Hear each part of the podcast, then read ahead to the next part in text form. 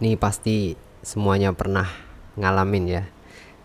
Menjadi orang yang paling bodoh sendiri atau mungkin banyak kegagalan yang terjadi sampai kita e, menganggap diri kita itu nggak bakal bisa melampaui apa yang ada di hadapan kita. Nah, ini banyak orang seperti ini. Bahkan dulu anak sering atau bahkan sampai saat ini dalam beberapa hal anak sering.